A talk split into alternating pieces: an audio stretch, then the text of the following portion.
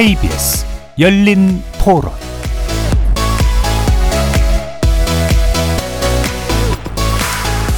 여러분 안녕하십니까?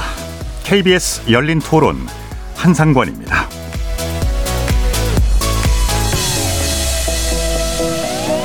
자 이번 주 금요일 KBS 열린 토론은요 지적 호기심에 목마른 사람들을 위한 전방위 토크 줄여서 지목전 토크 시간입니다. 지난 화요일 어, 일명 개식용 금지 특별법이 국회 본회의를 통과했죠. 음, 해당 법안에 따르면은 식용을 목적으로 개를 사육하거나 도살하는 행위뿐 아니라 개를 원료로 조리 가공한 식품을 어, 유통하거나 판매하는 행위까지 모두 금지하는 내용을 담고 있습니다. 참 우리 사회에는 이 주제가 아, 참 오랜 해묵은 논쟁을 낳은 그런 주제입니다. 어, 결국 이 논쟁이 법으로 금지하는 것으로 종지부를 찍게 됐습니다. 하지만 어, 지금도 여전히 개 식용과 관련해서 이것을 업으로 삼고 있는 분들 많이 계시죠. 그러니까 이분들에 대한 보상 문제, 지원 문제 여전히 남아 있는 겁니다. 육견협회에서는 용산에다가 개 200만 마리를 풀겠다 뭐 이런 발언을 하기도 했다고 하는데요. 오늘 지목전 일부에서는 개식용 금지법 우리 사회가 이젠 합의가 된 건지 또 업주들에 대한 지원 절차는 어떻게 이루어져야 하는지 얘기를 나눠보고요. 현지 시간으로 지난 7일 미국에서 아주 반가운 소식이 하나 있었죠. 80일에 골든글로브 시상식에서 TV 미니 시리즈 성난 사람들이 3관왕을 차지했습니다. 이 성난 사람들은 한국계 감독이 연출한 드라마입니다. 음, 보신 분들 꽤 계실걸요? 우리에게는 그 영화 미나리 버닝으로 익숙한 한국계 배우 스티븐 연이 출연해서 나무주연상도 차지를 했습니다. 제목이 어, 성난 사람들이에요. 요즘 무언가에 화난 사람들이 그렇게 많습니다. 이게 세계적인 어떤 보편적인 현상인가 하는 생각도 해봤습니다. 오늘 2부에서 성난 사람들과 해외에서 통하고 있는 한국의 대중문화 이야기도 나눠보겠습니다. 살아 있습니다. 토론이 살아 있습니다. 살아있는 토론, KBS 열린 토론. 토론은 라디오가 진짜입니다. 진짜 토론, KBS 열린 토론. 어,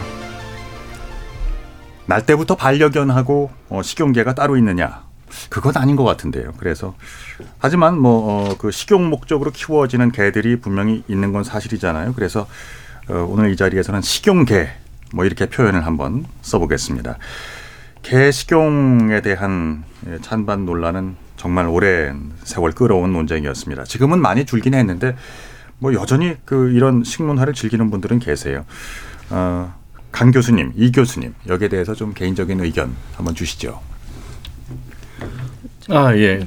저는 어릴 때는 정말 이렇게 동네 뒷산이나 이런데 막 그 아주 끔찍한 모습으로 이제 막 매달아 놓고 아, 네, 예, 그, 그런 예. 것들을 이제 본 기억들이 있어요. 그리고 제가 어 90년대 중후반에 대학원생이었는데 그 시절만 해도 이렇게 복날이면은 대학원 선후배들끼리 모여가지고 복날이니까 이제 뭐 보신하러 가자. 아, 그래서 네네. 네, 가서 네. 이렇게 그 개고기 음식을 어 먹기도 했었어요. 어 저는 이제 못 먹어가지고 저는 혼자 삼계탕 먹고 그랬던 기억이 있는데 어 근데 대략 대략 이제 저 같은 경우는 제 주변에서 이렇게 21세기 넘어오면서 제 주변엔 보니까 그렇게 뭐 개고기를 즐기거나 이런 사람들은 많이 없는 것 같고 최근에도 뭐 이제 눈에 보이는 어떤 가게나 이런 것도 굉장히 많이 줄어든 것 같고요. 뭐 주변에 그렇군요. 즐기는 사람도 아직 못 본 것 같습니다. 예, 예. 오늘 그 식용 개 문화에 대해서 이제 첫 문을 열어준 분은 우리나라를 걱정하는 물리학자 이종필 교수님이신데요. 어, 그때만 해도 그렇습니다. 이제 이 우리의 일반적인 일반화된 개 식용 문화를 겪었던 아마 이 자리에 계신 어, 저와 더불어서 네. 어, 유일한 분이실 것 같은데요. 자, 인사 나누겠습니다. 어, 문학을 사랑하는 영화평론가 강유정 강남대 교수 나오셨고요. 안녕하세요. 강유정입니다. 안녕하십니까. 규정을 거부한다. 한국여성변호사회 손정혜 변호사 나오셨고요. 안녕하세요. 손정혜입니다. 반갑습니다. 튀르키예 출신으로 귀화한 분이 있습니다. 알파고 기자 함께합니다. 안녕하십니까? 예. 어떻게 어, 한국의 식문화를 얘기할 때 그 전 옛날에 그 얘기 생각나네요. 저 음, 프랑스계의 한 유명한 배우와 브리짓 브리짓 바르드. 아 그렇죠. 네. 그 한국의 한 방송이 맞습니다. 이제 인터뷰를 진행하다가 나중에 이제 이분이 화가 많이 나셔 가지고 어, 전화를 일방적으로 끊었던 맞습니다. 건가요? 라디오 네. 방송 연결 중에 그냥 네. 끊는다는 네. 말도 안 하고 일방적으로 화를 내고 끊어서 네.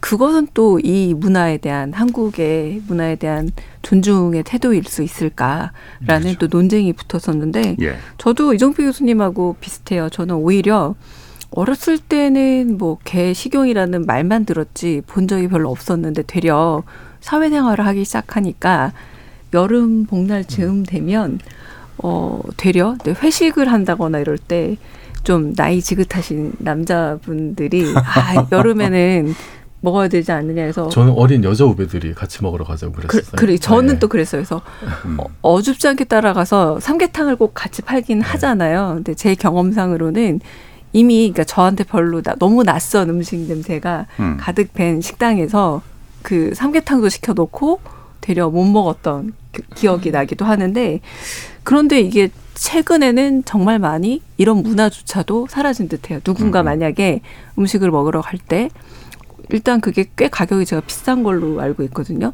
그러니까 고급 음식으로 여름에 네. 한철 먹을 수 있다라고 말할 수 있는 그렇게 음. 용기 있는 분들은 제가 최근에 거의 본 적이 없는 듯 하고요. 그리고 사실 이 개 식용 문제만큼이나 최근에 또 저한테 아주 심각하게 와 닿았던 거는 소위 말하는 반려견이라 부르는 이 옆에 있는 애완견들 혹은 반려견들조차도 관리가 잘 안 된다거나 아. 키우다가 그냥 쉽게 그냥 파양해 버린다거나 음. 이런 관리들의 문제에 있어서 여전히 이걸 식용으로 먹는 문제가 지금 법제화로 좀 풀렸다고 할지언정 우리 삶 속에 얼마나 어느 정도의 나름의 도덕적 혹은 사람들의 합의 속에서 개가 들어와 있는가 를 생각해 보면 굉장히 멀었다 아직은 좀 먼 일이다 생각이 듭니다. 네. 그래요. 그 한국 남자 그러니까 저희 같은 세대 70년대생들은 음, 사회생활을 보통 시작하면서부터 에, 접하게 되는 경우가 많죠. 네. 예, 중요한 통과 의례이기도 하고 남자가 그것도 못 먹냐 뭐 그렇죠. 이제 이런 그렇죠. 어, 한국의 이런 개식용 문화 알파고 씨도 처음 이제 한국에 왔을 적에는 좀 놀라셨나 봐요. 저 오기 전엔 이미 좀 동양 문화에 아. 대해서 기본적인 이해도가 있으니까 오히려 중국이랑 비교를 했을 때 한국의 식용 문화는 오히려 좀 약간 더 에, 우리 쪽에 가깝다라는 아, 아. 생각을 갖고 있었고 예. 근데 와봤는데 뭐야 뭐 한국 음식이라면 뭐 개고기다 먹지 이렇게 사람들 하는데 어, 어디야 이 개고기 레스토랑들은 어디 음. 어디예요?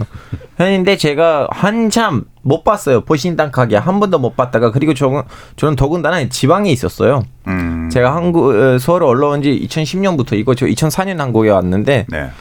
이제 막판에 2009년에 한번 노리는 캠핑하러 산에 올라갔었는데 그 산 올라가는 길에 하나 버시난 가게가 있었고 그리고 버시난 가게 옆에도 그 식용 개들을 키워주는 좀 약간 농장 같은 거 음. 있었는데 네.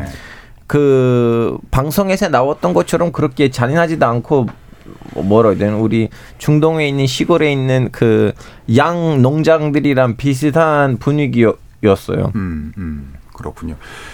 그 이제 이슬람 문화권에서도 이제 강아지 애견 문화가 분명히 우리랑 그렇게 다르진 않을 것 같은데요. 그렇죠? 이제 이런 거 있어요. 지금 일단 이슬람 율법에서는 돼지 그 개고기가 금지된 이유가 뭐냐면 손톱이 있는 동물을 먹는 게 율법에서는 금지돼 있어요. 아. 그래서 그 날아다니는 새들 중에서 독수리도 못 먹어요. 왜냐하면 독수리도 다른 동물을 죽여서 먹는 새이니까 음. 어리처럼 아니면 닭처럼 아니면 고비처럼 먹을 수가 없어요. 아니면 어, 뭐라고 해야 되나 그 지면조처럼. 음. 네, 네, 네. 그러다 보니까 이슬람 신자 사람이 돼지고기 못 먹듯이 개고기도 먹을 수가 없는데 어. 그렇다고 해서 뭐 개고기 먹는 자체를 혐오하지는 않죠. 그냥 아 우리 율법에는 금지된 곳이지. 그렇군요. 그 정도로. 음. 네, 알겠습니다. 그 지난 화요일이었죠. 예, 개식용 금지법이 국회 본회의를 통과했습니다. 먼저 어떤 내용인들인지 어, 짚어주시죠. 네, 일단은 제목은요 법률의 예. 정확한 내용은 개의 식용 목적의 사용 및 도산 및 유통 등 종식에 관한 특별법. 사실 법률 내용에 제목에 종식이라는 표현이 들어있는 것도 참 눈에 음. 띄는데요. 음. 일단은 식용 목적으로 개를 사육하는 것, 증식시키는 것, 도살하는 것, 그리고 이것을 원료로 해서 조리하거나 가공하는 것, 유통하는 것, 판매하는 것 앞으로는 이제 전면 금지됩니다. 네네. 일단은 유예 기간을 좀 둬서 2020 7년부터 이제 금지한다라는 것이고요.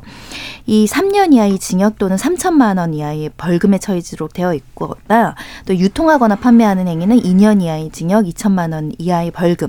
그러니까 명확하게 이제 법률로서 금지하고 처벌하겠다라는 것이 이 법의 이제 근원적인 취지이고요. 네.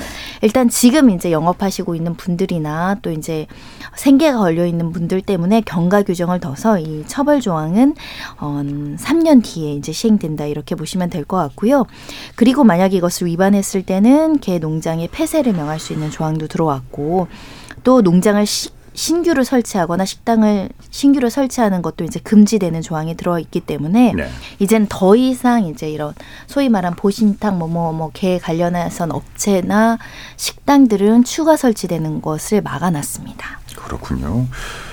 어, 이런 그 법제화가 시기적으로 어떤 것 같아요? 그순 변호사님 개인적으로. 어, 사실은 예. 그 문재인 정권부터 계속적으로 그 이전부터 사실은 이 개식용 문제가 이제 국제적으로 좀 비판이 대상도 됐었고 일부 이제 음. 동물 보호 단체에서도 지속적인 논의가 있었기 때문에 이런 법률로서 좀 명확해야 된다라는 목소리가 굉장히 높았던 와중인데 사실 지난 정권에서도 이 관련된 육견 협회나 관련자 분들과 위원회 회의만 수십 차례 했습니다. 근데 결국 이제 무산됐던 것이 최종적인 보상 문제에 대해서 협의가 되지 않다 보니까 음. 어그 어떻게 보면 중단되고 있고 논의가 제대로 이루어지지 않았다고 보셔야 될 것 같은데 사실은 금지하는 법률이 처음 들어온 게 아니고요.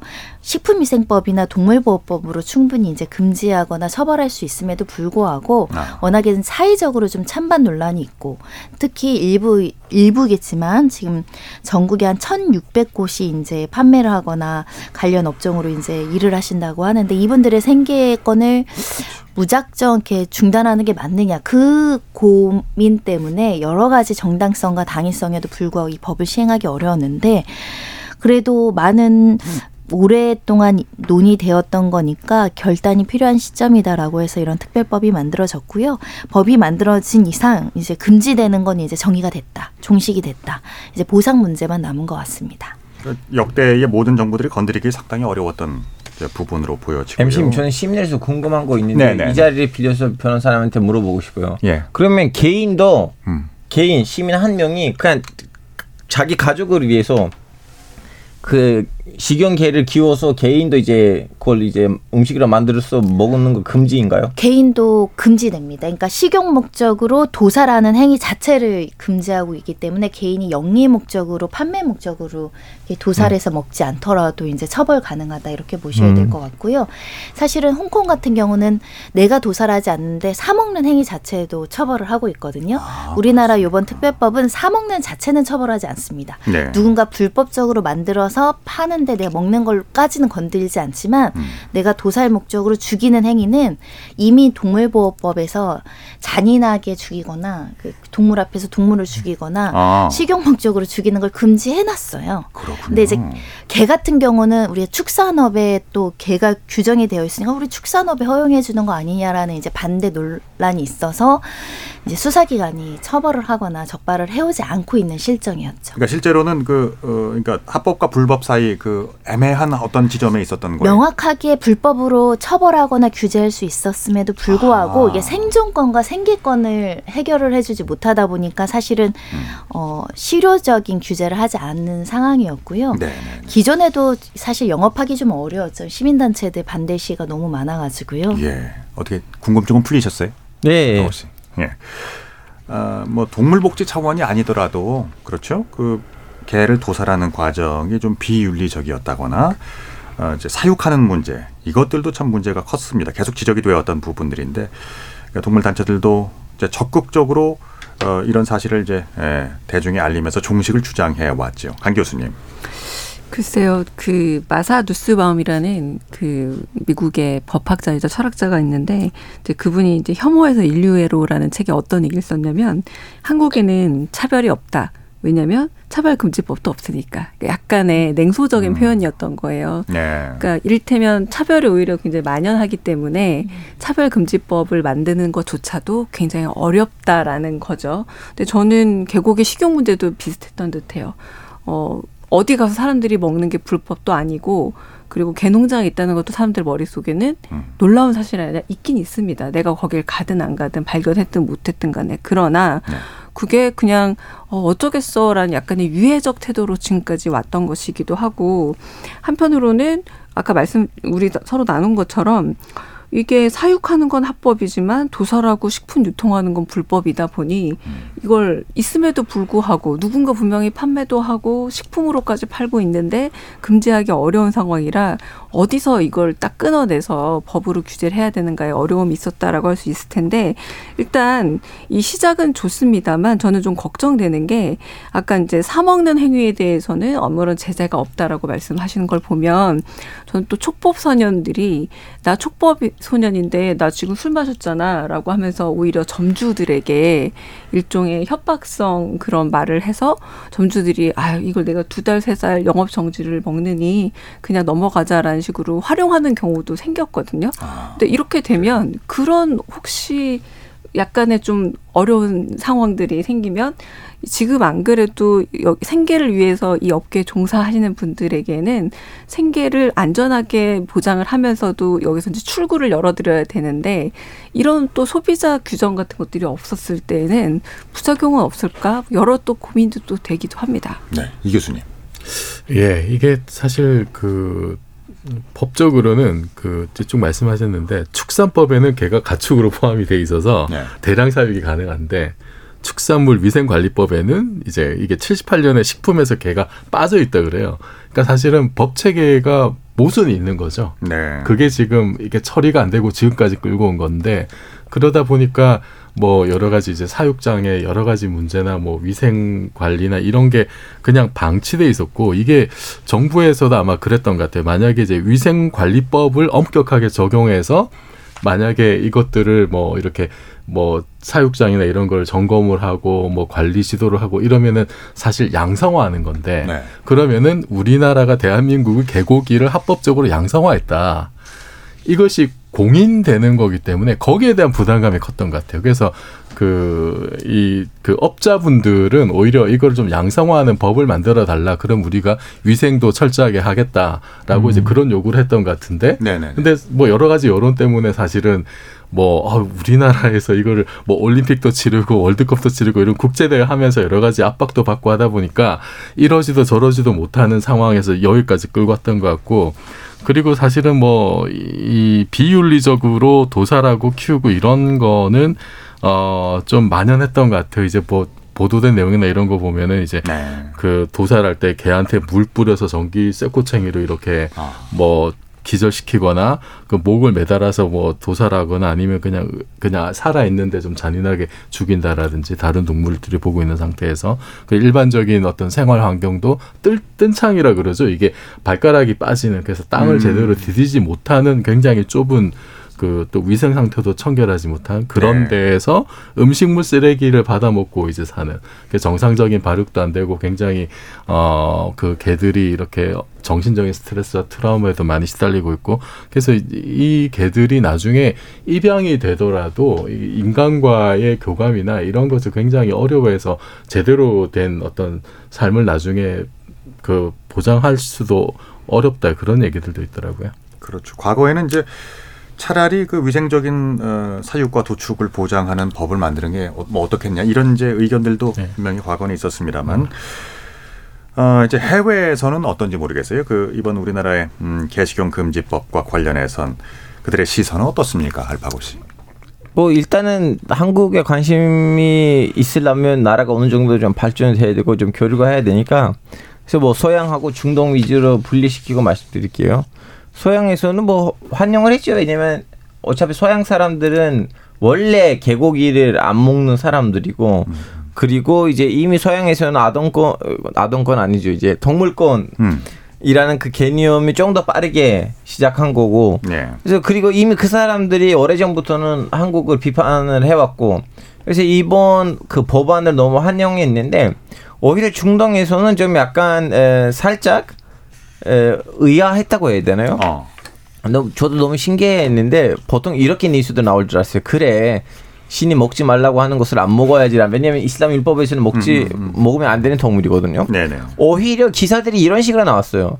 서양 문명 앞에서 한국이 왜 무릎을 꿇었나? 아. 한국이 지금 누구의 이제 뒤에서 밀어줘서 성장했던 나라도 아니고 자체적으로 자기 문화 위주로 이때까지 잘 선장했던 나라고 민주주의도 법치주의도 발전시켰던 나라인데 네. 이런 거 하나만 가지고 왜 이렇게 무릎을 꿇었냐.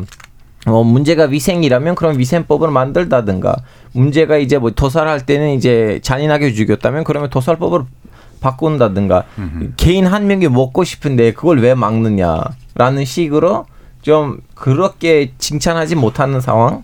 네, 네. 그렇군요. 그러니까 이걸 이제 어 뭐라고 봐야 될까요? 그 그러니까 서구 문명에서 차지하고 있는 한국의 어떤 뭐 대결적인 상황 음. 뭐 이렇게 보는군요. 알겠습니다. 그럼 이제 이번에 그 통과된 법을 자세히 좀 볼게요. 어, 사업주들의 지원 근거가 있긴 하네요. 예, 담겨 있긴 한데, 근데 실제로 그 폐업을 하게 되면 그럼 여기에 적절한 보상 방안은 무엇이냐 구체화하지는 어, 못했단 말이죠. 그렇기 때문에 어, 마리당 한 200만 원 선을 요구하는 그런 목소리도 어, 있었습니다. 그 이 교수님 육견협회의 입장은 뭐였습니까? 네, 사실 육견협회는 예전부터 아까 말씀드렸듯이 이걸 좀 양성화해 달라. 그러면은 그럼 사실 많은 문제들이 또 해결되기도 해요. 네. 단지 이제 그랬을 때 뭐 여러 가지 뭐, 뭐 국가 이미지나 이런 이런 것을 좀 이제 우려했던 것 같고 정부에서는 어 그리고 육견협회에서는 이제 우리가 개고기를 먹는 게 오랜 전통이다 이런 입장이 좀 바탕에 깔려 있었고 어 2022년에 정부 조사 결과를 보면은 어, 그, 한 52만 마리 정도 이렇게 있다고 합니다. 네. 어, 그런데 이제 육견협회에서는 마리당 200만 원 보상을 요구하고 있는데 곱하기 하면 이게 1조 원이 넘어요. 어, 음. 적지 않은 돈이죠. 네, 네. 그런데 실제 동물단체에서는 최대 한 100만 마리 이상 있을 걸로. 아까 말씀하셨듯이 육견협회에서 법이 통과되면 용산이 200만 마리 풀겠다라고 했는데 음. 그러면 그 말을 좀 들여다보면 한 200, 100만 마리 이상 있을 수도 있지 않을까라는 생각도 좀 들어요. 통계 예를 네. 보면은 그때 이제 50에서 한 100만 마리까지 보는 견해도 있긴 하더군요. 네, 대략 한 그 정도 사이일 것 같습니다. 예. 네. 그리고 강 교수님 의견 좀 들어봐야겠습니다. 아까 우리 알파고도 말씀하셨지만 그 문화권의 차이도 확실히 있는 것 같아요. 음. 그러니까 외신에서 꽤 중요하게 다뤘더라고요. 뭐 NPR이라든가 이런데 이제 우리나라 이렇게 법제화 됐다라는 걸 환영하는 취지로 이제 서구 특히 외신들이었는데 그러니까 과거에 이제 서구 소설들을 이제 읽다 보면 최근에 나온 맡겨진 소녀라는 소설에서도 보면 아들이 개랑 놀다가 구덩이에 빠져서 개는 살았는데 아이들이 죽어요. 근데도 그 아버지가 그 개를 총으로 쏘려고 했지만 쏘지 못하는 장면이 나오거든요. 그러니까 우리와는 또 굉장히 다른 개념이고 음. 그리고 성남 군중으로부터 멀리라는 토마스 하디의 19세기 소설을 보면 양치기 개가 자기 전 재산인 양을 절벽으로 끌고 가지고 한 200마리를 떨어뜨려 버려요. 그러니까 그 주인은 개를 쏘거든요. 무슨 말이냐면 굉장히 중요한 삶의 일부였던 거죠. 저희야 음. 그냥 같이 살아가다가 너무 먹을 것이 없을 때는 단백질 보충원으로도 쓸 수 있는 네. 닭이나 개나 이렇게 별 차이 없었던 동물이었다면 여기서는 이 개 하나로 전 재산을 날릴 수도 있을 만큼 중요한 존재이다 보니 네. 당연히 식용으로 생각 못했을 거라는 생각이 드는데 그러나 어쨌든 이렇게 문화적 차이를 이야기하기에는 낙인인 것 같아요. 88 올림픽을 치르면서 한국에서 한국이 굉장히 발전한 나라임에도 불구하고 선진국에 가기 위해서는 개고기를 금지해야 한다라는 게 사회적 논의보다는 외부적 낙인으로 이미 찍힌 상태에서 아무리 내부적 협의를 하려고 해도 이 큰 틀을 잘 못 벗어났던 거죠. 음. 결국은 이 어, 낙인을 어떻게 벗어났느냐인데 네. 보상 문제도 전 중요하다고 봅니다. 왜냐하면 일종의 혐오 시설임에도 혹은 혐오 산업일 때조차도 그분들의 생계가 달려 있다는 이유로 그 생계에 대해서 제재를 하거나 법적인 어떤 금지를 가하기 시작하면은 살 수 있는 방안들을 하나씩 두 개씩 보장해 줬거든요. 근데 여기서 이제 당연히 그 차이를 좁혀야겠지만 제가 알기로는 중앙정부에서 이 보상 문제를 처리하는 것이 아니라 지자체가 처리하는 걸로 지금 얘기를 듣고 있어요. 네. 그러니까 아마 또 지자체 살림 형편이라던가 혹은 상황에 따라서 보상 액수가 달라지게 되면 이게 더 큰 논쟁이 될 수도 있겠다. 근데 저도 개인적으로 마리당 요구한다라는 건 이게 서로 합의가 되면 좋겠지만 아직은 예측 불가능하게 사실은 마리당이라는 표현이고 네. 어 이게 또 어디까지가 육견이고 어디까지가 애완 반려견인지 사실 구분도 명확하지 않은 상태에서 마리당이라는 이 표현은 자칫 이, 이 법이 가진 취지를 오히려 더 나쁘게 악용될 수도 있다는 생각은 들긴 합니다. 그렇군요. 카자키스탄에서도 제가 그거 물어봤거든 말고기 때 뭐가 애, 애완경이고 뭐 뭐가 식용경인지 왜냐면 말고기를 많이 먹거든요. 네. 다고 어디에 다니지 않다면 어디에 다고 음. 어디에 가지 않는다면 식용이고 다소 어디에 간다면 애완경이다. 아, 그러니까 그 식용 말과 아, 예. 그리고 이제 실제 필요로 인해서 이제 키우는 말들. 예. 아, 그 뭐 명확한 설명이네요. 그러니까 튀르키에도 이런 사회적인 합의가 필요한 주제가 뭐 일찍이 있었나요? 이 정도로 없어요. 아. 어, 특히 좀 약간 서양이란 중돌이 뭐 19, 19세기 말 20세기 초에는 거의 마무리됐기 때문에 뭐 별다리 크게 차이가 없어요. 그렇군요. 그러면 어떤 이제 적정 선을 찾아야 될 것 같아요. 음. 어, 어떤 방안이 있을까? 이걸 이제 어, 폐업을 하는 분들에 대한 어떤 정부 차원의 보상 이거는 합의에 이르는 데까지 시간이 꽤 걸릴 것 같거든요. 정, 뭐 정부에서 정해준다고 해도 반발이 극심할 수도 있고 이거는 어떻게 풀어가야 할까요? 네 분의 네, 현답을 좀 네, 구하겠습니다. 이 교수님부터. 글쎄요, 저도 이게 말이당 거액을 주는 방식이 과연 이제 적정할지 이게 음.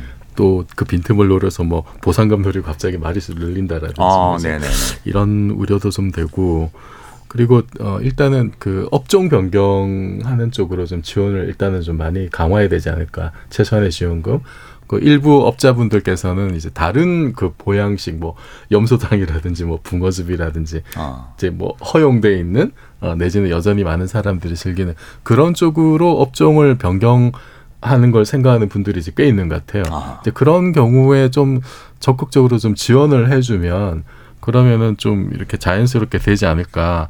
아, 하지만 아마 논란은 정말 이게 그 이제 마리수나 뭐 이제 그런 아니면 내지는 뭐 사육장의 어떤 규모라든지 이런 거 가지고 이제 보상 액수가 이제 정해질 것 같은데 거기서의 뭐 일정한 갈등은 좀 피할 수 없을 것 같아요. 예. 그 좀, 좀 어떻게 일단은 대화를 좀 잘하고 좀 현명한 네. 방법 찾아봤으면 좋겠습니다. 알겠습니다. 강 교수님 뭐 의견 있으십니까? 그러니까 업종 변경에 따르면 저는 이것도 사실 걱정이 돼요. 그러면은 거의 100만 마리 가까운 개를 식용으로 키웠다면 어떻게 처리를 할 것인지에 대한 궁금증이 사실은 좀 들어요. 네.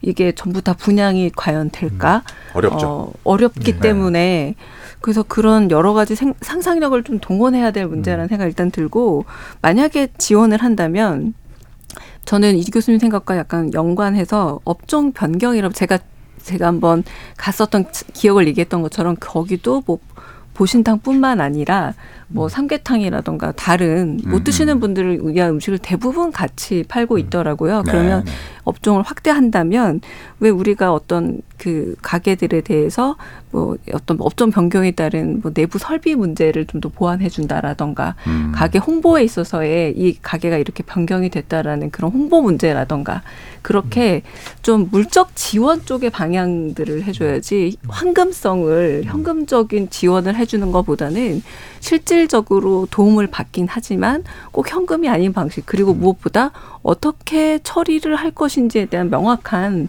가이드라인도 저는 정부가 좀 제시를 해줘야 된다. 그냥 처리해라.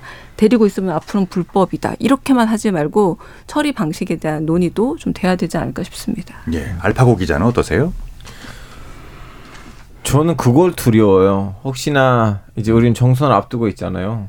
이거 정 정선도 하나의 주제가 되고 몇명 국회의원이 좀 약간 스포트라이트를 받으려고 이 주제를 던지고 음. 여러분 0번 알파고를 찍어주십시오. 제가 이 법을 동 뭐지 뒤집으겠으나 하면 그럼 그때 어쩔 것인지 왜냐하면 이 법안이 이렇게 쉽게 통과되는 거는 국민이 관심 없어서 뭐 반대하는 사람이 너무 확실히 반대하고 있고 그리고 이걸 찬성하는 사람은 확실히 찬성하고 있는데 이 확실한 반대하고 확실한 장송이 소수이고 다수는 관심이 없어요. 아.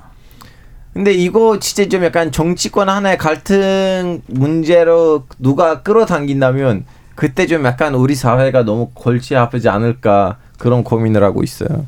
그렇군요. 그 서울시에서 나온 어, 이야기인데요.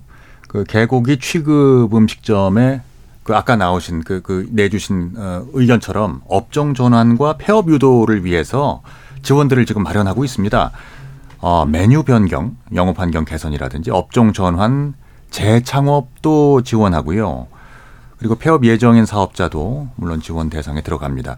무담보 저금리 금융 지원이라든지 상권의 활성화 같은 것들을 이제 지원한다는 그 분야별로 상당히 어 자세한 구체적인 지원 방안을 준비하고 있군요. 아, 그렇군요. 손정혜 변호사. 예, 말씀 주시죠. 네, 보상은 따를 수밖에 없을 것 같습니다. 법에는 일단 폐업 지원금이나 별도로 구체적인 보상 규모나 지원 기준을 제시하진 못했는데요. 예. 법에서 나지 않더라도 이제 시행령이나 시행 규칙으로 이제 그런 규정들이 들어올 가능성이 굉장히 높다 이렇게 말씀드릴 수 있는데 네. 사실은 이 법 자체는 필요한 법이고 어느 정도 당위성도 있지만 기본적으로는 먹고자 하는 사람의 행복 추구권을 침해하기도 하고 또 직업 선택의 자유를 침해하기 때문에 음. 이런 권리를 침해할 때는 어, 법률로서만 하게 되어 있어서 법률이 들어온 거고요. 그럼 법률로서 이렇게 개인의 기본권을 제한했으면 일정 부분 보상을 하는 것도 국가나 지자체가 해야 되는 의무인데 육견협회가 한 마리당 200만 원 요구했다. 이 제목만 보고 강아지 한 마리 200만 원 너무 비싼 거 아니야? 무리한 거 음. 아니야? 그렇게 하실 텐데 디테일로 보니까 1년간 한 마리당 40만 원. 그걸 곱하기 5년간 해서 이렇게 주장을 하셨더라고요. 그러니까 아. 그열 전부 이제 그게 통과될 거라고 생각해서 주장한 것 같진 않고요. 그래서 개 숫자대로 할지 뭐 규모별로 될지 매출별로 될지 기본적으로는 우리가 소상공인에 대한 지원을 해본 역사가 있거든요. 코로나 때 네. 폐업 지원금도 했었고 저금리 대출이나 뭐 무상으로 대출을 해주기도 했었고 그 일정 부분 그 매출과 상관없이 보상금도 줬기 때문에 충분히 머리를 맞대면 이제 협의가 가능할 것 같은데 과거에는 뭐 스무 여 차례 회의를 열었지만 이견을 좁히지 못했다고 하지만 이제는 조금 달라진 상황이죠. 이미 법이 통과돼서.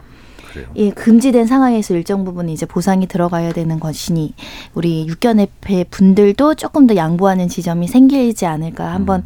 기대를 해보는 것이고요. 숙제는 지자체들이 갖고 있습니다. 말씀하신 음. 것처럼 이 입양도 안 되고 분양도 안 되고 그럼 안락사 할 것인가 이걸 누가 가져갈 것인가에 대한 고민도 좀 있어서 보통 그럼 보호소에 들어가게 되면 네. 최종적으로 안락사로 갈 수도 있나요? 그러니까 입양이 되지 않거나 그러면 안락사 시키는 경우가 굉장히 많아서 아. 이게 또 이제 제대로 관리가 안 돼서 과거에 모 동물보호 단체가 학대당하는 아이를 구조해서 와서 안락사를 시켜가지고 그게 또 다른 학대 아니냐 이런 논란이 제기된 적이 있었거든요. 왜냐면 시설도 없고 인력도 없고 입양도 안 해가시면 이건 어떻게 할 수가 없는 문제가 생기거든요. 음. 그래서 그걸 총체적으로 좀 어, 가이드라인을 줄 필요가 있다. 이게 법률로서만 금지하지 말고 당분간 이걸 관리할 인력이 좀 필요한 것 같습니다. 입양도 힘들다고 아까 강 교수님이 지적해 주셨는데 실제로 그 육견이라고 하나요? 어, 이제 대형견들 그 식용으로 아무래도 이제 에, 그 대형견들이 예, 많이 키워진다고 해요. 그러면은 이걸 또 수용할 수 있는 그 음, 일반 가정의 입양도 된다는 보장이 별로 없어요. 예, 이런 문제들도 남네요. 그리고 이 번식과 사육을 하는 공간 이걸 번식 공장이라고 하더라고요.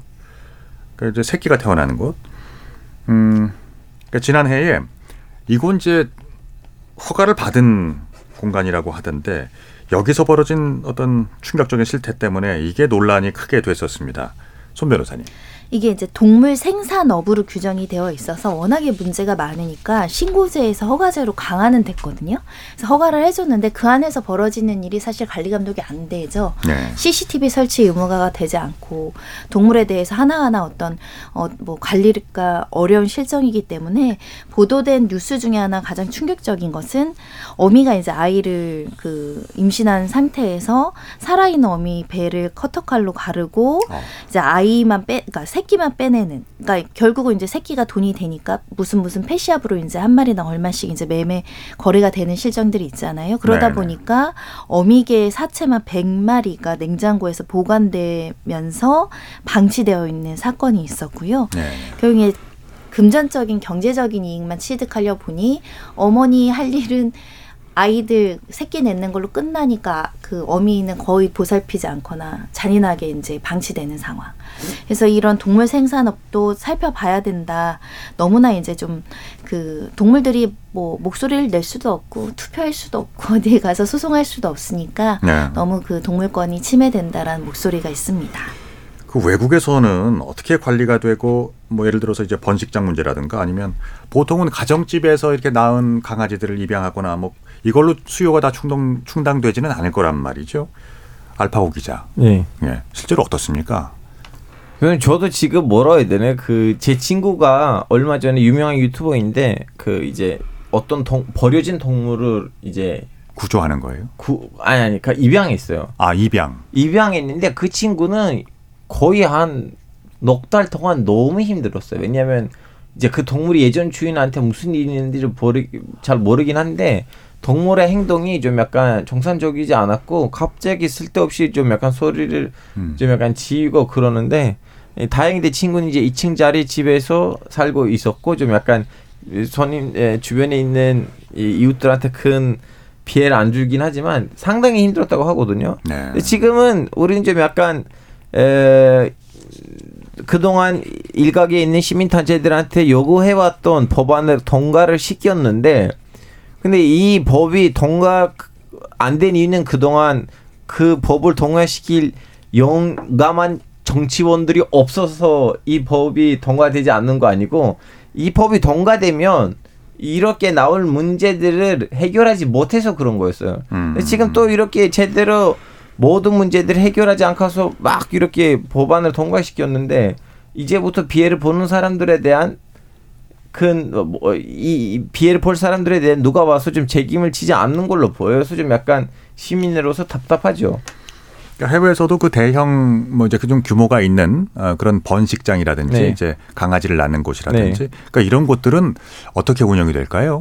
그건 이제 나라마다 다르긴 한데요. 일단은 그 서양에서는 관련된 이제 가이드라인이 있어요. 예를 들면 그 브라질은 지금 닭고기 수출 해수 지금 세계 거의 1위에 가깝거든요. 네. 전 저 브라질 닭고기를 많이 먹어서 잘 아는데요. 왜냐하면 이슬람권에서는 우리는 닭고기가 어떻게 도살하는지는 알아야 돼요. 모름 채 먹을 수가 없거든요. 네네. 그 닭고기 이제 그 돌들을 뽑을 때그 어, 어, 일단은 따뜻한 물에 넣거든요. 그 따뜻한 물도 너무 뜨거우면 안 돼요.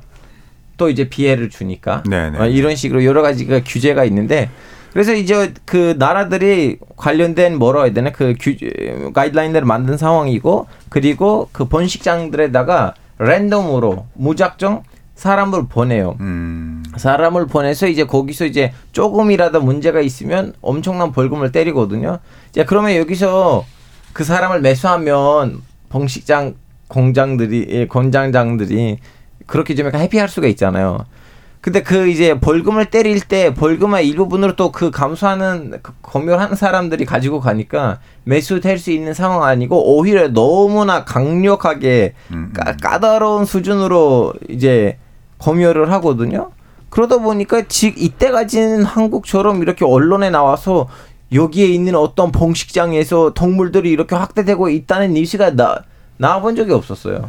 그러니까 이제 종교적인 그 계율과 관련된 건가요? 종교적인 것도 있고 이거 종교적인 거는 중동에 있는 거고 제 음. 말하는 거는 브라질인데 아 브라질 브라질은 종교적인 거 아니잖아요. 그냥 단순히 서양 국가이니까 네, 네, 네. 거기서 이제 정치인들하고 시민 단체들 나름 이제 가이드라인을 너무 까다롭게 만든 상황이고 그 까다롭게 네. 만든 가이드라인에 따라 그 검열하고 감시가 제대로 돼 있으니까 이때까지는 큰 문제가 들 없었죠. 좀 그 촘촘하게 정부에서 규정을 하고 있군요. 네. 예. 어, 그런 것 같습니다. 진짜 그 우리가 강아지 귀여운 줄은 알고 어, 예뻐하는데 이 강아지들이 어디에서 왔는지에 대한 관심도 있어야 될 것 같고요. 그리고 그 정책 면에서는 그 알파고 기자가 이제 지적한 것처럼 한국에서는 많이 부족한 부분들이 많습니다. 어, 이 교수님, 강유정 교수님 두 분께 한 말씀씩 좀 듣고 일부 마무리하도록 하죠. 음. 예, 이게 사실 그 이렇게 뜰, 뜬창에 있는 강아지들을 이렇게 다시 입양을 한다 하더라도 신체적으로 망가진 경우가 많아서 네. 병원 치료비만 뭐 수백만 원, 수천만 원 나온 경우도 있다 하더라고요. 예.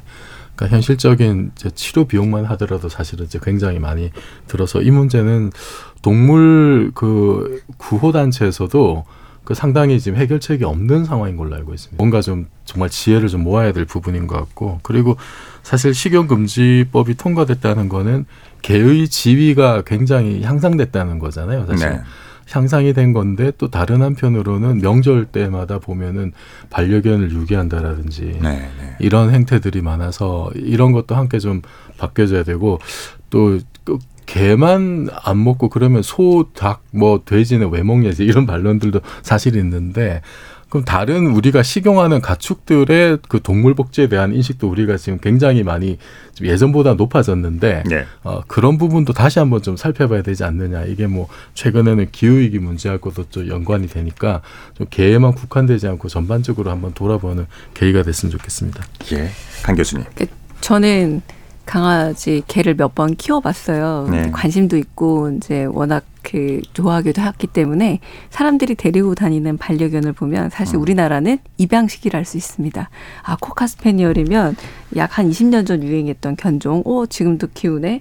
그리고 갑자기 개들이 말썽이 많다, 너무 활발하다 소문이 나는 거예요. 그럼 비글도 좀 키웠다가 한번 싹 사라지고 음. 요새 많이 보이는 게 아주 제가 어렸을 때 유행했던 포메라니언이 다시 유행하거나 네. 혹은 시바나 일본견, 시바나 코기 같은 것들을 굉장히 많이 키우시다가 어느 순간 또 많이 사라졌어요. 코기는 털이 많이 빠진다더라. 음. 시바는 많이 운다더라. 이게 무슨 문제냐면 여전히 우리나라의 반려 문화는 좀 죄송하게도 패션으로서의 반려 문화가 너무 음. 큰것 같다.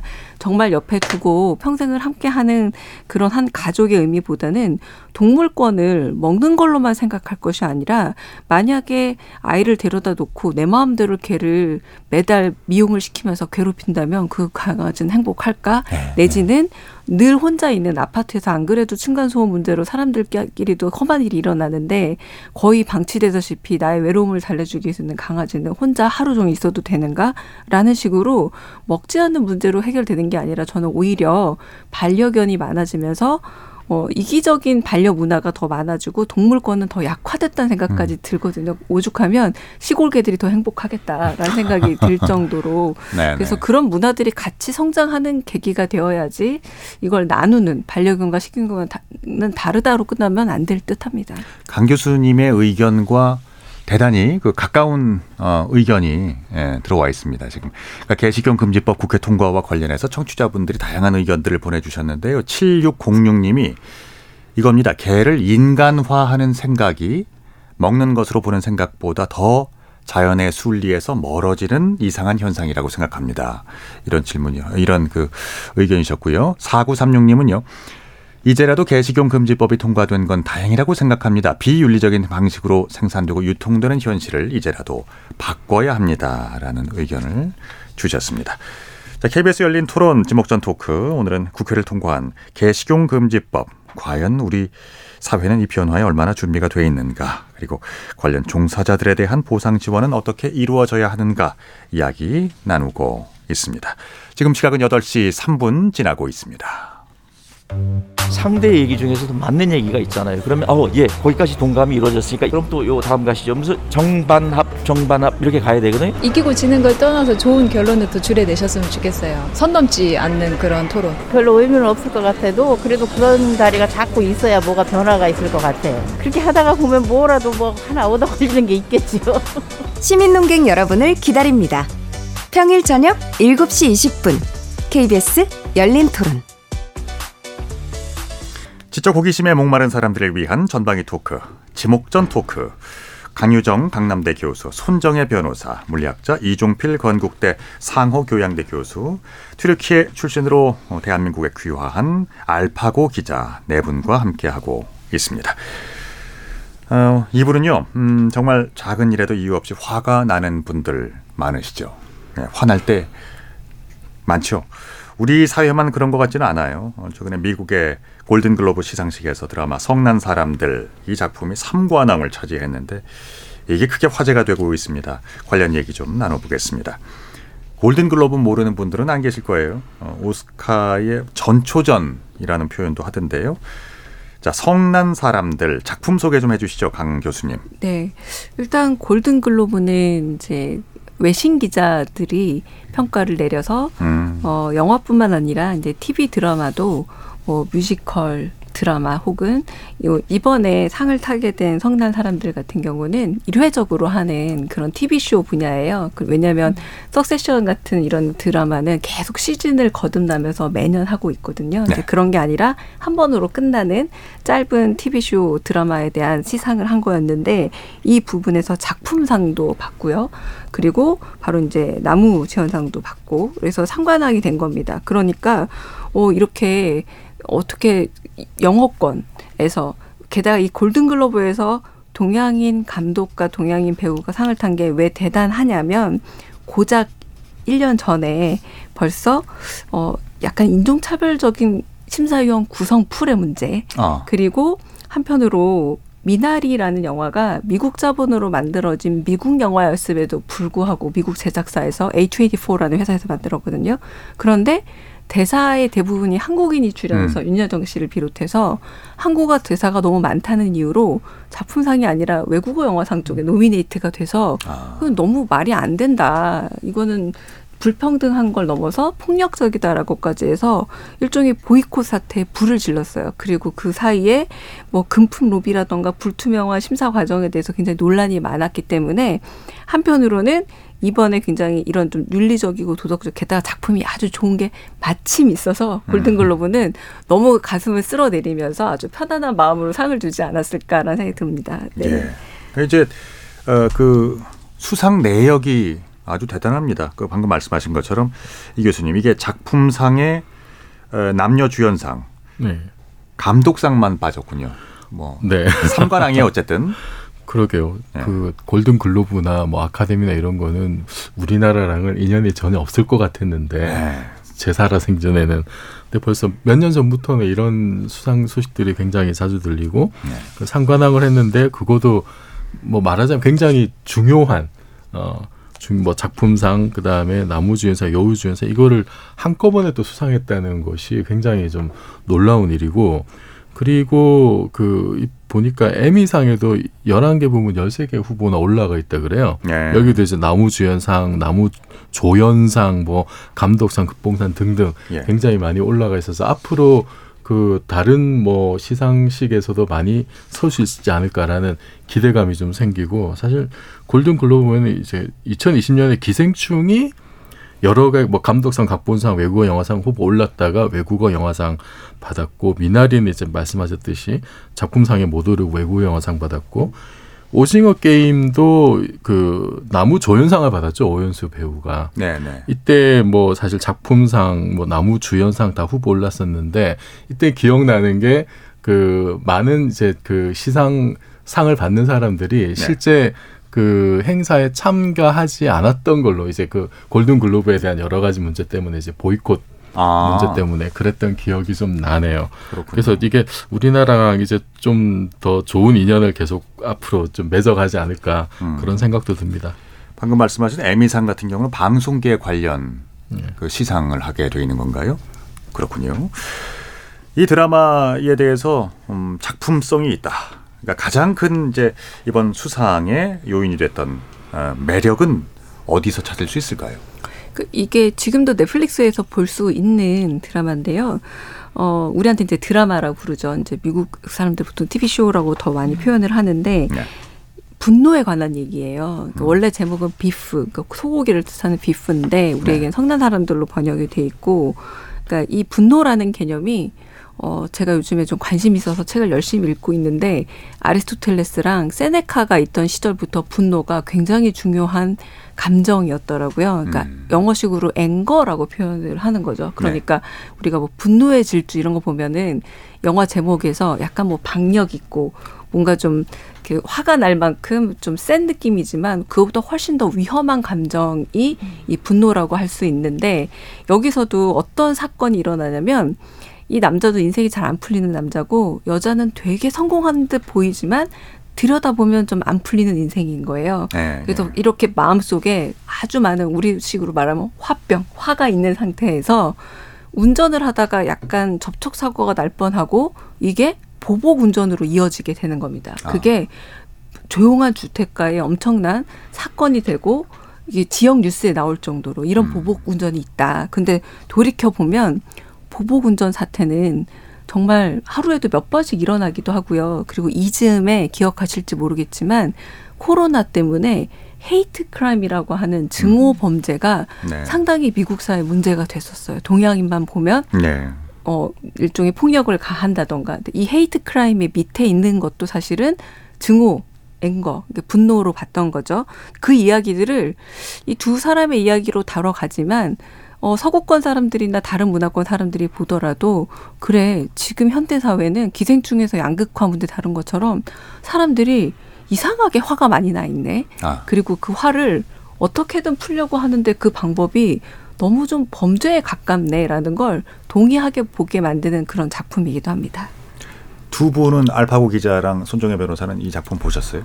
저는 지금 보고 있어가지고 5회까지 보고 있는데요. 네. 5회까지 본 소감을 말씀드리면 일단은 배우자들이 배우자들이 일단 연기를 너무 자연스럽게 음, 잘합니다. 배우들이 아, 네, 예. 굉장히 익숙한 얼굴들이 왜냐면 다 아시아 뭐 중국계, 한국계니까 또 제가 되게 좋아하는 스티브 연이라는 음. 배우가 나오기 때문에 네. 굉장히 찰지게 연기한다는 게 딱 맞는 거고요. 아. 여기 스티브 연은 또 약간 우리 사회 소년 가장 느낌 음. 있잖아요. 음. 사업이 어려우신 아, 버지 어머니를 대신해서 뭔가 일을 열심히 해서 가정을 꾸려보고 집안을 세우려고 하지만 또 말 안 듣는 동생도 있고 네. 우리 한국 정서에도 좀 맞는 소재 소재가 있어가지고 굉장히 지금 재밌고 정감 있게 보는데 중간을 달려가면서 드는 생각이 코미디 영화인 줄 드라마인 줄 알았더니 스릴러 같은 느낌이 음. 좀 드는 약간 독특한 형식이라서 관심 있는 사람들 좀 보셨으면 좋을 것 같고 요즘에 우리가 사소한 것에 목숨 걸지 말자 이런 얘기 많이 하거든요. 사소한 거에 폭발해서 사소한 거를 참지 못해서 우리가 스스로를 좀 안 좋은 쪽으로 가게 하는 그런 약간 아주 디테일하게 분노 조절 장애를 다루는데 결국 또 소통의 문제인 것 같고 막 여러 가지를 생각하게 하는 드라마라서 작품성이 좋다 이렇게 아. 이야기하는 것 같은 중간 평가입니다. 저도 1편 까지 보다가 아, 굉장히 너무, 너무 그 제 자신이 그 안에 투영이 되는 것 같아서 괴로워서 음. 그냥 예, 껐습니다, TV를. 어땠습니까? 그 대중성도 많이 갖춘 영화라, 아, 그 드라마라는 평을 많이 받잖아요. 선생님, 저는 좀 약간 다른 생각을 하게 됐어요. 저 그, 아직 시작을 안 했어요. 왜냐하면 제가 좋아했던 배우가 여자분이에요. 앨리 웡. 음, 음. 왜냐면 저 스탠드업 코미디 하거든요. 음. 그래서 스탠드업 코미디언으로서 저는 물론 남자 코미디언들도 뭘 하고 있는지는 너무 잘 보고 있지만 또 성공하는 여성 음흠. 코미디언들을 뭐 하고 있는지도 알아야 되는데 저한테는 제일 적합했던 분은 앨리 웡이었기 때문에 음. 그분을 오래전부터 알고 있었던 상황이었고 그분의 작품들 항상 봤거든요. 네. 저는 에, 이 영화를 저, 이렇게 이 드라마를 접하기 전에는 예전에 Searching이라는 영화가 있어서 아신지 모르겠지만 네네. 그 한국계 미국인이 자기 딸내미를 이제 이러는데 실종되는데 그 딸내미를 찾아가는 네, 서치. 예, 서치 예, 아시죠? 서치. 예, 예, 예. 한국계 배우죠, 그 사람도. 예, 예. 예 그분들이 이제 뭐 한, 뭐 하, 미국 시민, 시민이긴 네네. 한데 결론적으로 한국계 미국 시민들이고 네. 그 영화를 통해서 이제 아시아인 미국인들, 미국 사람이 맞긴 한데 결론적으로는 루트가 아시아인데 그 사람들의 삶이 어떻게 됐는지 나름 보여주는 음. 재미가 있었고 또 물론 그 영화에 또 자룡하고 그 각도도 좀 약간 색 다른 면이 있어서 또 재밌긴 했었는데 네. 제가 솔직히 말하자면 이 미국에 있는 콘텐츠 문화 콘텐츠들 봤을 때 좀 답답한 거 뭐냐면 물론 뭐또 Godfather이라는 영화를 통해서 우리는 좀 약간 Italian 에, 이민자들에 대한 삶을 좀 약간 주의에 뭐 뭐라고 하나 main dish로 받긴 했는데 결론적으로 미국의 문화 콘텐츠들의 대다수는 음. 항상 그 white man인 main dish고 나머지 분들이 좀 약간 옆에 있는 반찬 느낌으로 나오거든요. 네 근데 이 두바이만으로도 지금 두바이 가보시면 두바이 있는 문화 콘텐츠들이 이제 인도 사람들이 주인공이거든요. 네. 저는 이 카르텔이 깼었어야 되는데 좀 약간 너무 늦게 깬 거 아닌가라는 오히려 음. 그러한 분노가 있어요. 그렇군요. 이 드라마 자체는 사실은 아시아인이 처음부터 맞아요. 끝까지 네. 주도권을 네. 가지고 음. 가지고 네. 간다는 거에 맞습니다. 이제 아시아인들이 네. 굉장히 어 조금 좀 어떻게 보면 조금 음. 만족스럽거나 뿌듯한 감정이 있을 수 있는데요. 사, 사실은 저는 스티브 연의 절대적이고 독보적인 역할을 하고 있다고 보거든요. 왜냐하면 굉장히 호감을 갖고 계시는 예, 거죠. 워킹데드를 봤을 때 거기에 이제 워킹데드에서 나오는 스티브 연이 가지고 있는 역할이 굉장히 음. 음. 굉장히 좋았거든요. 맞아요. 거기서 나오는 네. 역할, 선행 역할, 또 용감한 모습, 네. 그런 책임감 있는 모습 이런 것들이 이제 한국계 배우에 대한 어떤 입지를 굉장히 높여줬다. 그러니까 그 요즘에 그 유행하는 그러니까 한국계 배우들의 전성 시대가 시작된 것 같아요. 네. 그 그리, 아까 그 말씀하신 존 조라는 네. 배우도 그렇죠. 맞습니다. 스타트랙에 나왔던가요? 네, 스타트랙에도 나왔고 뭐 아메리칸 파이 같은 영화에도 음, 음. 나왔고 음. 굉장히 약간은 발랄한 처음에 존 조가 영화에 출연할 때만 해도 알파고가 말씀 말씀하신 것처럼 되게 동양인에게서 볼 수 있는 약간 초능력자 까부는 동양의 어떤 무술 유단자 같은 느낌으로 처음에 등장했지만 점점 제자리를 찾아가고 있고요. 그리고 스티브 연은 한국 문화 컨텐츠의 힘을 굉장히 잘 받아서 그걸 미국인으로서의 한국인, 그러니까 뿌리는 한국인이지만 미국 시민권자로서 어떻게 보여주는지를 잘 보여준 사례인데 왜냐하면 봉준호 감독의 옥자에도 출연했었고요. 그리고 칸에 간 이창동 감독의 버닝에도 주요한 역할로 선보여서 네. 굉장히 어떤 점에서는 할리우드 영화가 가기 어려운 깐 시장에 어 우리나라 영화들과 함께 소개가 된 미국 음흠. 배우이기도 합니다. 그러다 보니까 네. 이제 미나리에서는 정말 한국의 어떤 정서와 이야기를 담고 있는 어설픈 한국어지만 그게 너무 잘 어울렸던 연기를 보여줬고 이번에 이 영화 역시도 사실 감독이 한국인이잖아요.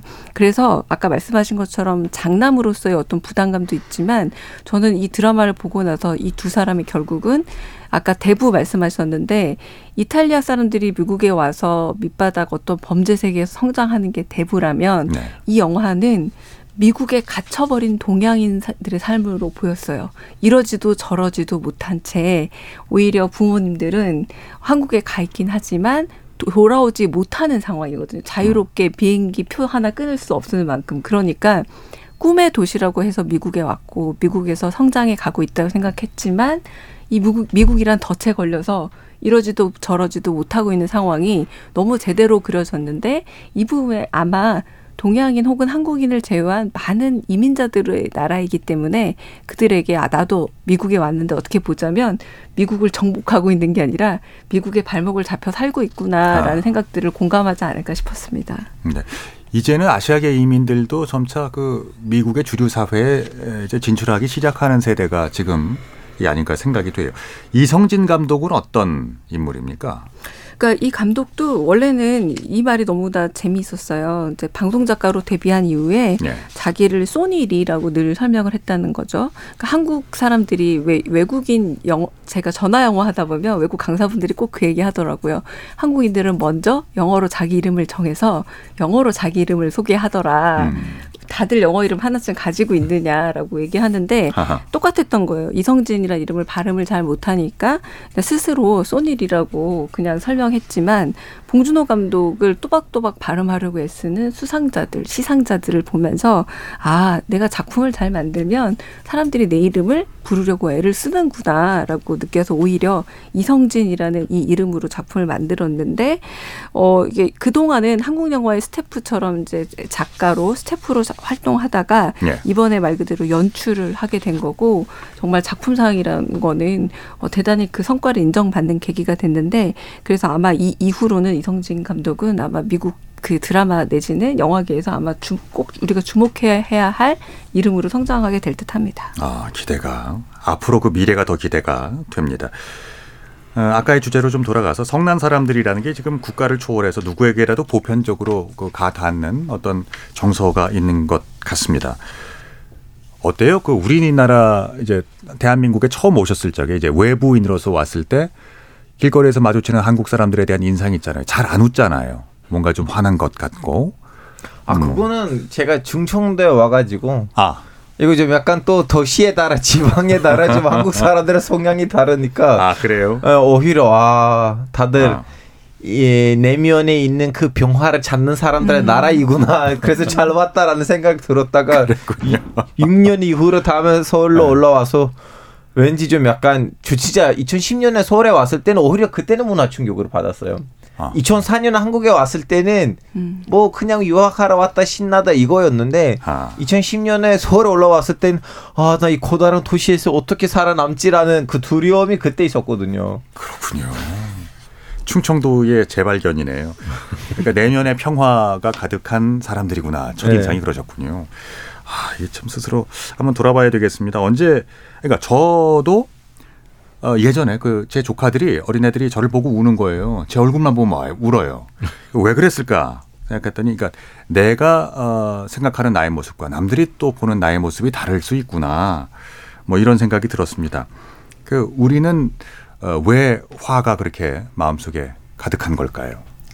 저는 이 드라마 보면서도 생각했는데 표를 적절하게 표현할 수 있는 훈련이나 연습이나 그걸 받아줄 대상들이 사실은 별로 없다 보니까 이게 엉키고 엉키고 억누르다가 폭발하는 사람들. 사실은 그렇게까지 화가 나거나 그거를 어, 표현하지 않아도 될 상황에서 엉뚱한 데서 폭발하는 모습들이 간혹 있다 생각이 들어서 결국은 이게 어, 뭐 소통의 부재라고 이야기하기는 좀 그런데 인간 대 인간이 그 사람이 특 특징이 있잖아. 이 사람 이럴 때 화가 나.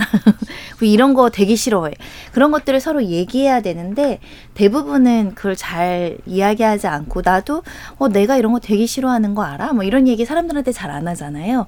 그러니까 그런 표현이나 이런 것들이 좀 부족할 때 이게 쌓이다 보면 이게 막 그 내 감정이 무시당하는 거에 대한 폭발력?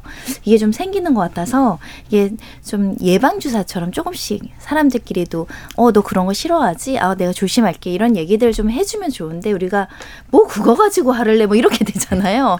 야 사소한 거에 화내면 뭐 안 된다. 뭐 남자가 그런 거 가지고 화내니? 뭐 이런 거. 이런 거 좀 많이 바뀌어야죠. 자칫 법정에서 볼 수 있는 일이 생길 수도 있고 그렇잖아요. 이 교수님은 어, 내면의 평화를 유지하는 방법이 좀 있으실 것 같아요. 아, 잘 없습니다.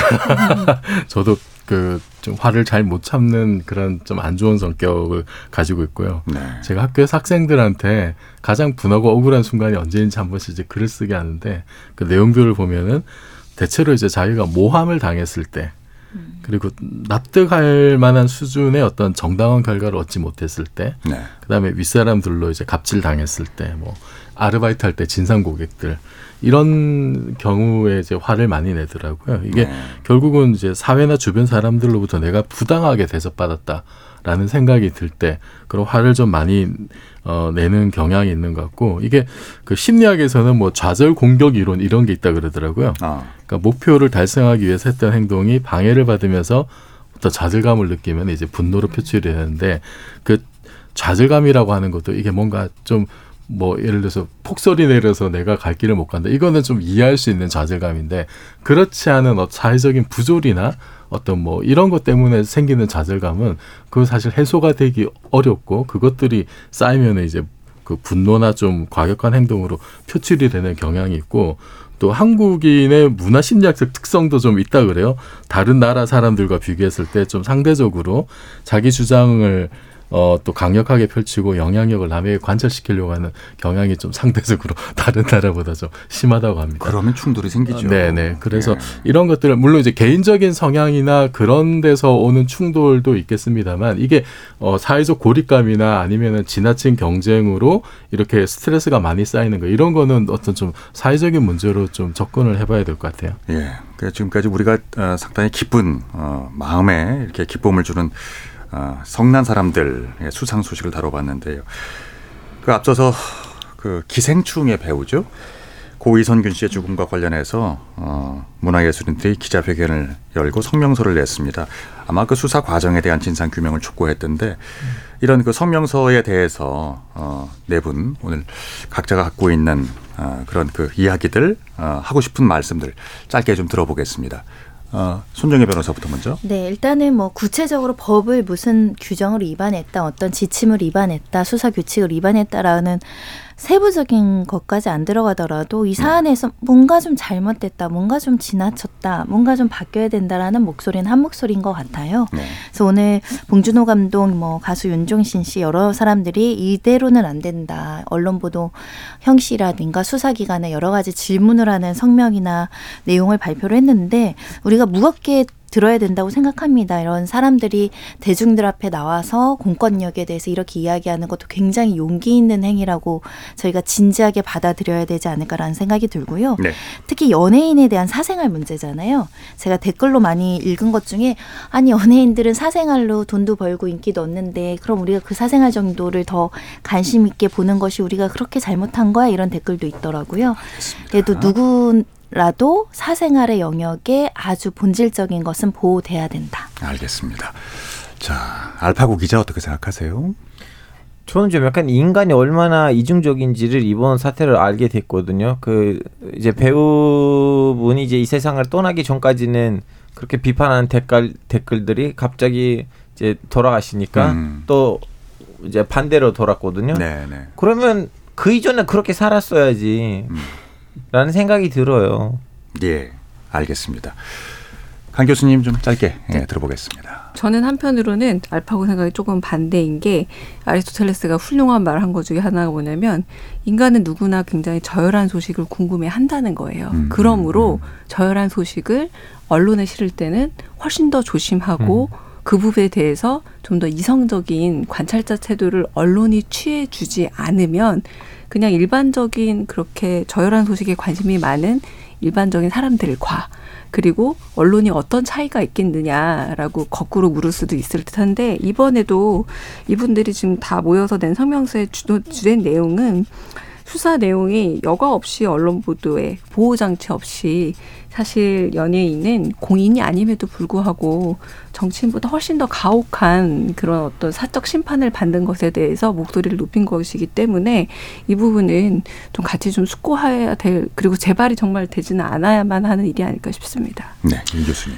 우리가 올림픽 메달리스트는 영웅 취급을 하잖아요. 네네. 네. 그런데 저는 기생충 같은 대작을 만든 제작진과 영화 배우도 그에 준하는 국가적 영웅이라고 저는 생각을 합니다.